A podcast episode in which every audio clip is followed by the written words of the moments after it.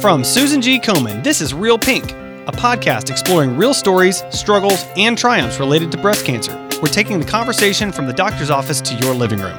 It's often thought that breast cancer only affects women over 40. But unfortunately, that's not the case. Breast cancer is rare in young women, but it does happen. And when a young woman is diagnosed with breast cancer, it can be shocking. At a time in life when most young women are focused on friends and career, all of a sudden, issues of treatment, recovery, and survivorship suddenly take top priority. Hannah Hancock joins the podcast today to share her story and how she navigated being diagnosed with breast cancer at the age of 22. Hannah, welcome to the show. Hey, thank you so much for having me. Well, I'm really looking forward to hearing your story. Appreciate you joining us today. Uh, let's start with your breast cancer story. You know, can you tell us about your diagnosis and what was going on in your life around that time?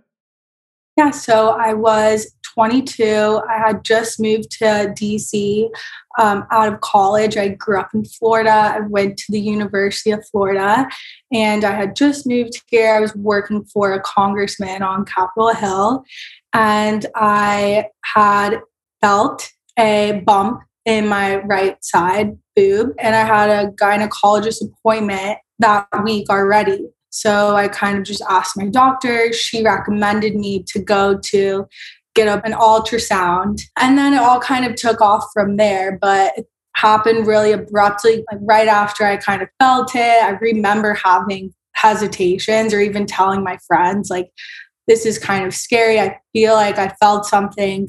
I'm just going to go get it checked out. And I don't really like I've never loved going to the doctors. Like no one really does, but I knew it was the right thing. And yeah, that kind of all happened from there. I remember my girlfriends would come with me to the ultrasounds or the biopsies. And even um, I went to GW, their hospital in DC, and I really, I've only had good experiences there. And it's been pretty um, it's been a few years now. I'm 25 now, and that was when I was 22.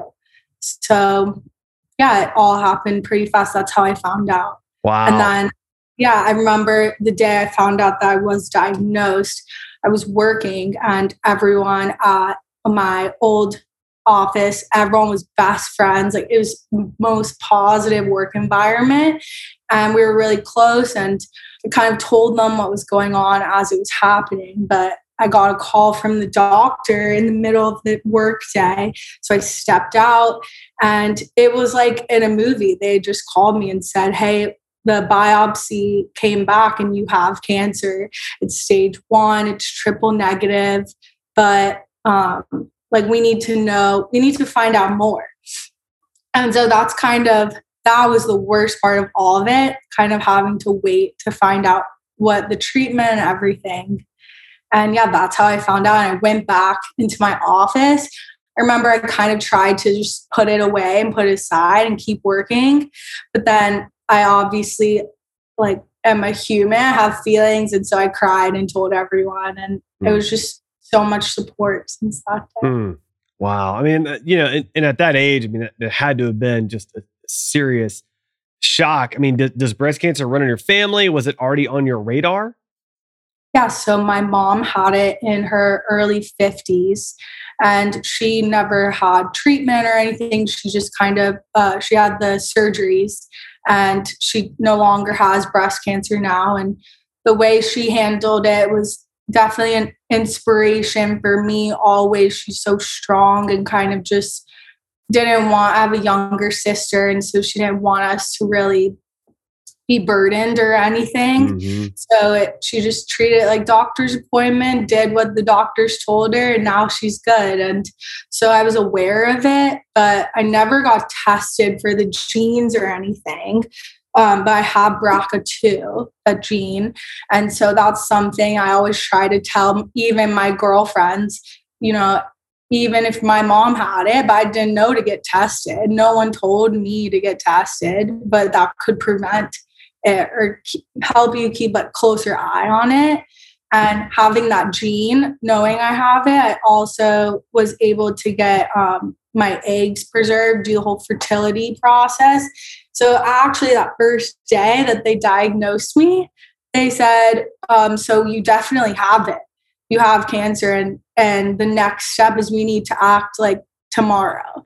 They're like, I'm sorry. Like my doctor's nice. She's like, I'm sorry, but you know, we have to you have to like suck it up and act fast. So the next day I went in, talked to the fertility doctor. My parents flew up from Florida and I did the whole fertility process like that week. So that's something like I hope other young girls kind of know.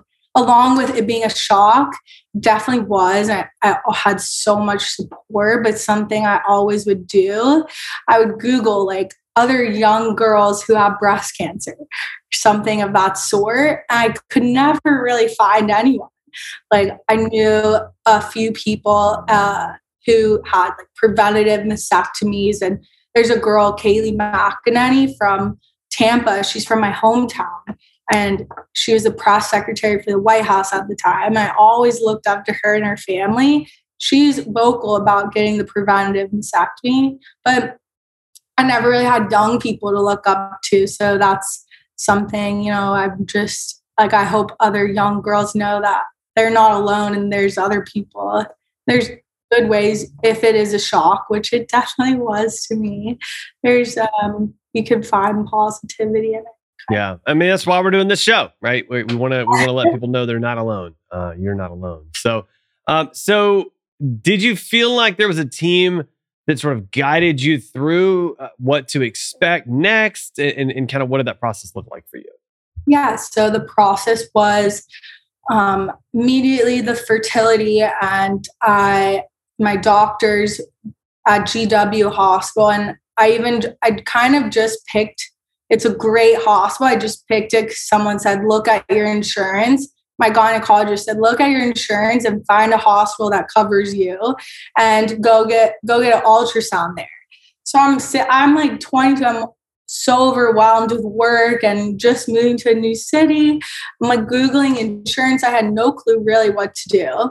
But so but the team at gw they set me up with multiple doctors within the whole team and they kind of guided me along it. And so know, I had different surgeons or chemo people or radiation, different or um, genetics. There's a whole team there that really guided me.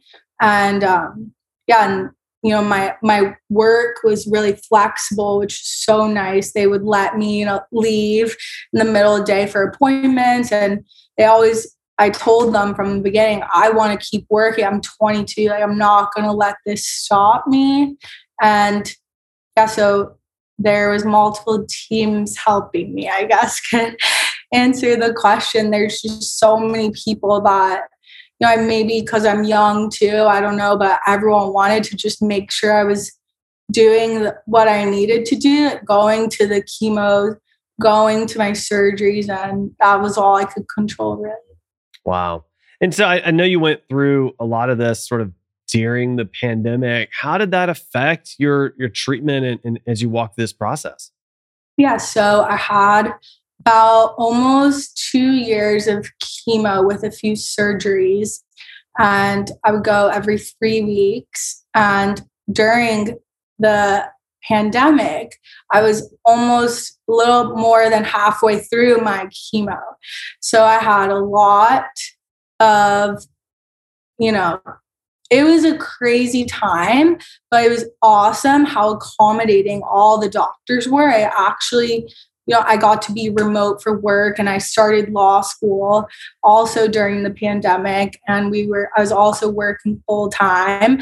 And I was also traveling to Florida to see my family or with my boyfriend, um, just other places. And other hospitals would let me get there chemo there. So I didn't have to keep flying back and forth. So for instance, and I was home in Jupiter with um, with my boyfriend, a bunch of friends. I didn't want to come to DC just for chemotherapy. As annoying or lame as that sounds, I was like, I want to live my life. I don't want to go for that. So we set it up at a hospital in Jupiter and I got the same treatment. And all the doctors have been amazing. And surgeries has been a little tough. Only bringing one person in, that's a little bit different. Like at the beginning, my friends, girlfriends, family, they would come like sit with me during chemo and that was so helpful and then towards the middle and the end i would have to go alone i couldn't go in the hospital with anyone not something you know they're still in dc at least doing so yeah maybe i guess i would love to start like going being able to go in person and like sit with people and talk i feel like that's something that could be changed or improved in hospitals kind of yeah absolutely so you, mentioned earlier that you had sort of a, a variety of support teams. I'm curious what the impact of your diagnosis at such a young age has had on your friends and family. How, how have they responded to it? How do you think it's affected their lives? Yeah, in a way, um, yeah, I just had moved from my college to to DC, and most of my girlfriends, guy friends, everyone had moved to different places within the United States, or New York or LA or other places. So be like in a way it brought everyone back together. My girlfriends would come visit me from everywhere every weekend. Like, I was never alone and we would always talk. And remember even a, one time, like I was really trying to balance it all with working full time and my dream job and I'm um, doing school at nighttime and I lost my earphones one time. And I was like, that was just when the AirPods came out instead of the dangly cord. And sometimes they're just handier. And I lost it. And I had like, I cried so much. And my friends are like, knew I was going through it.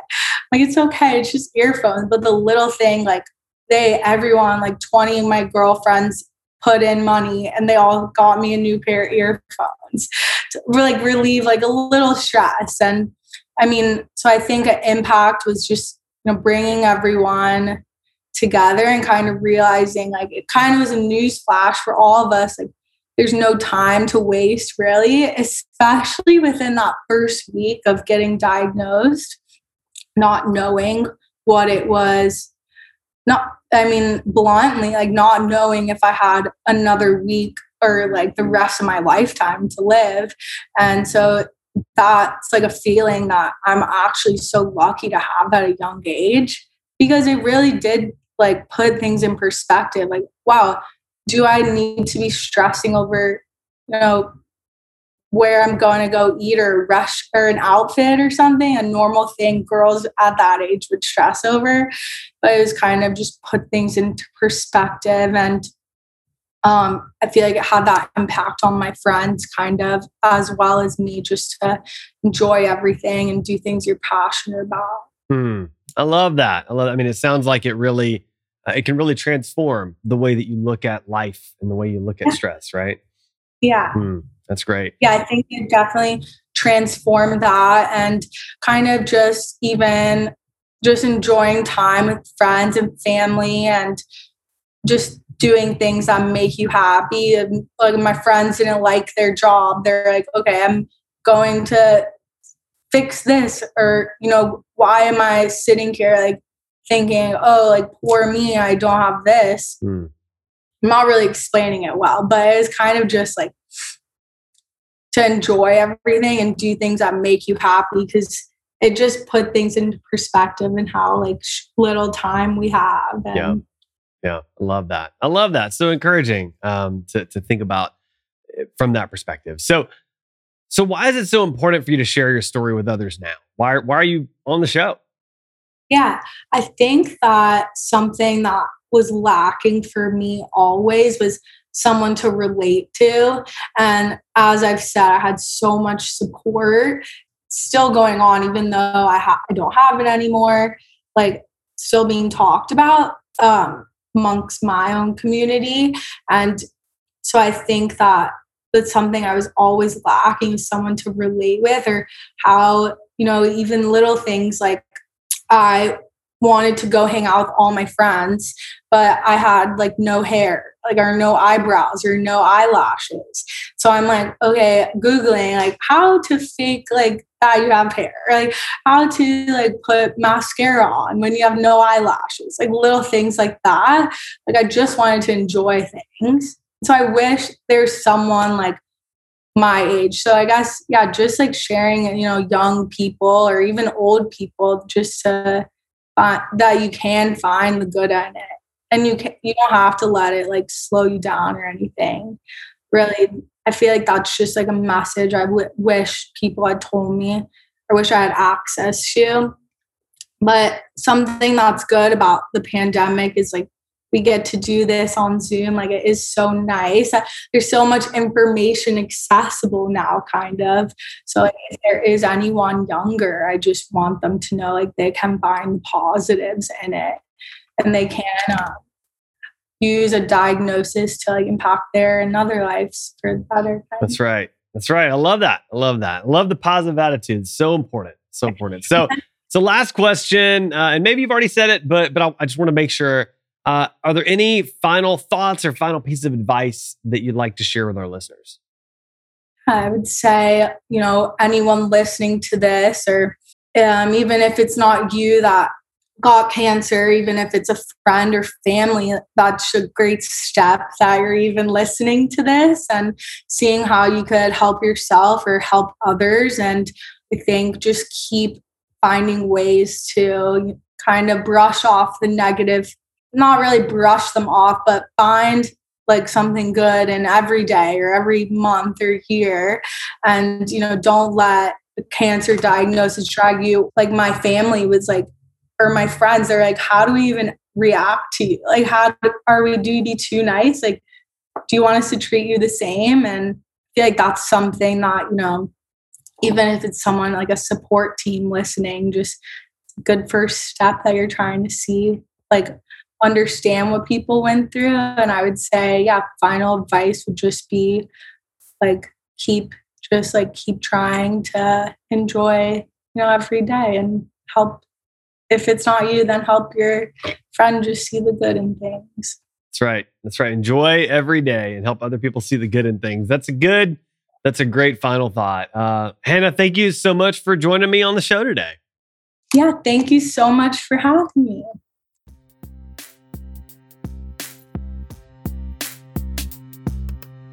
Thanks for listening to Real Pink, a weekly podcast by Susan G. Komen.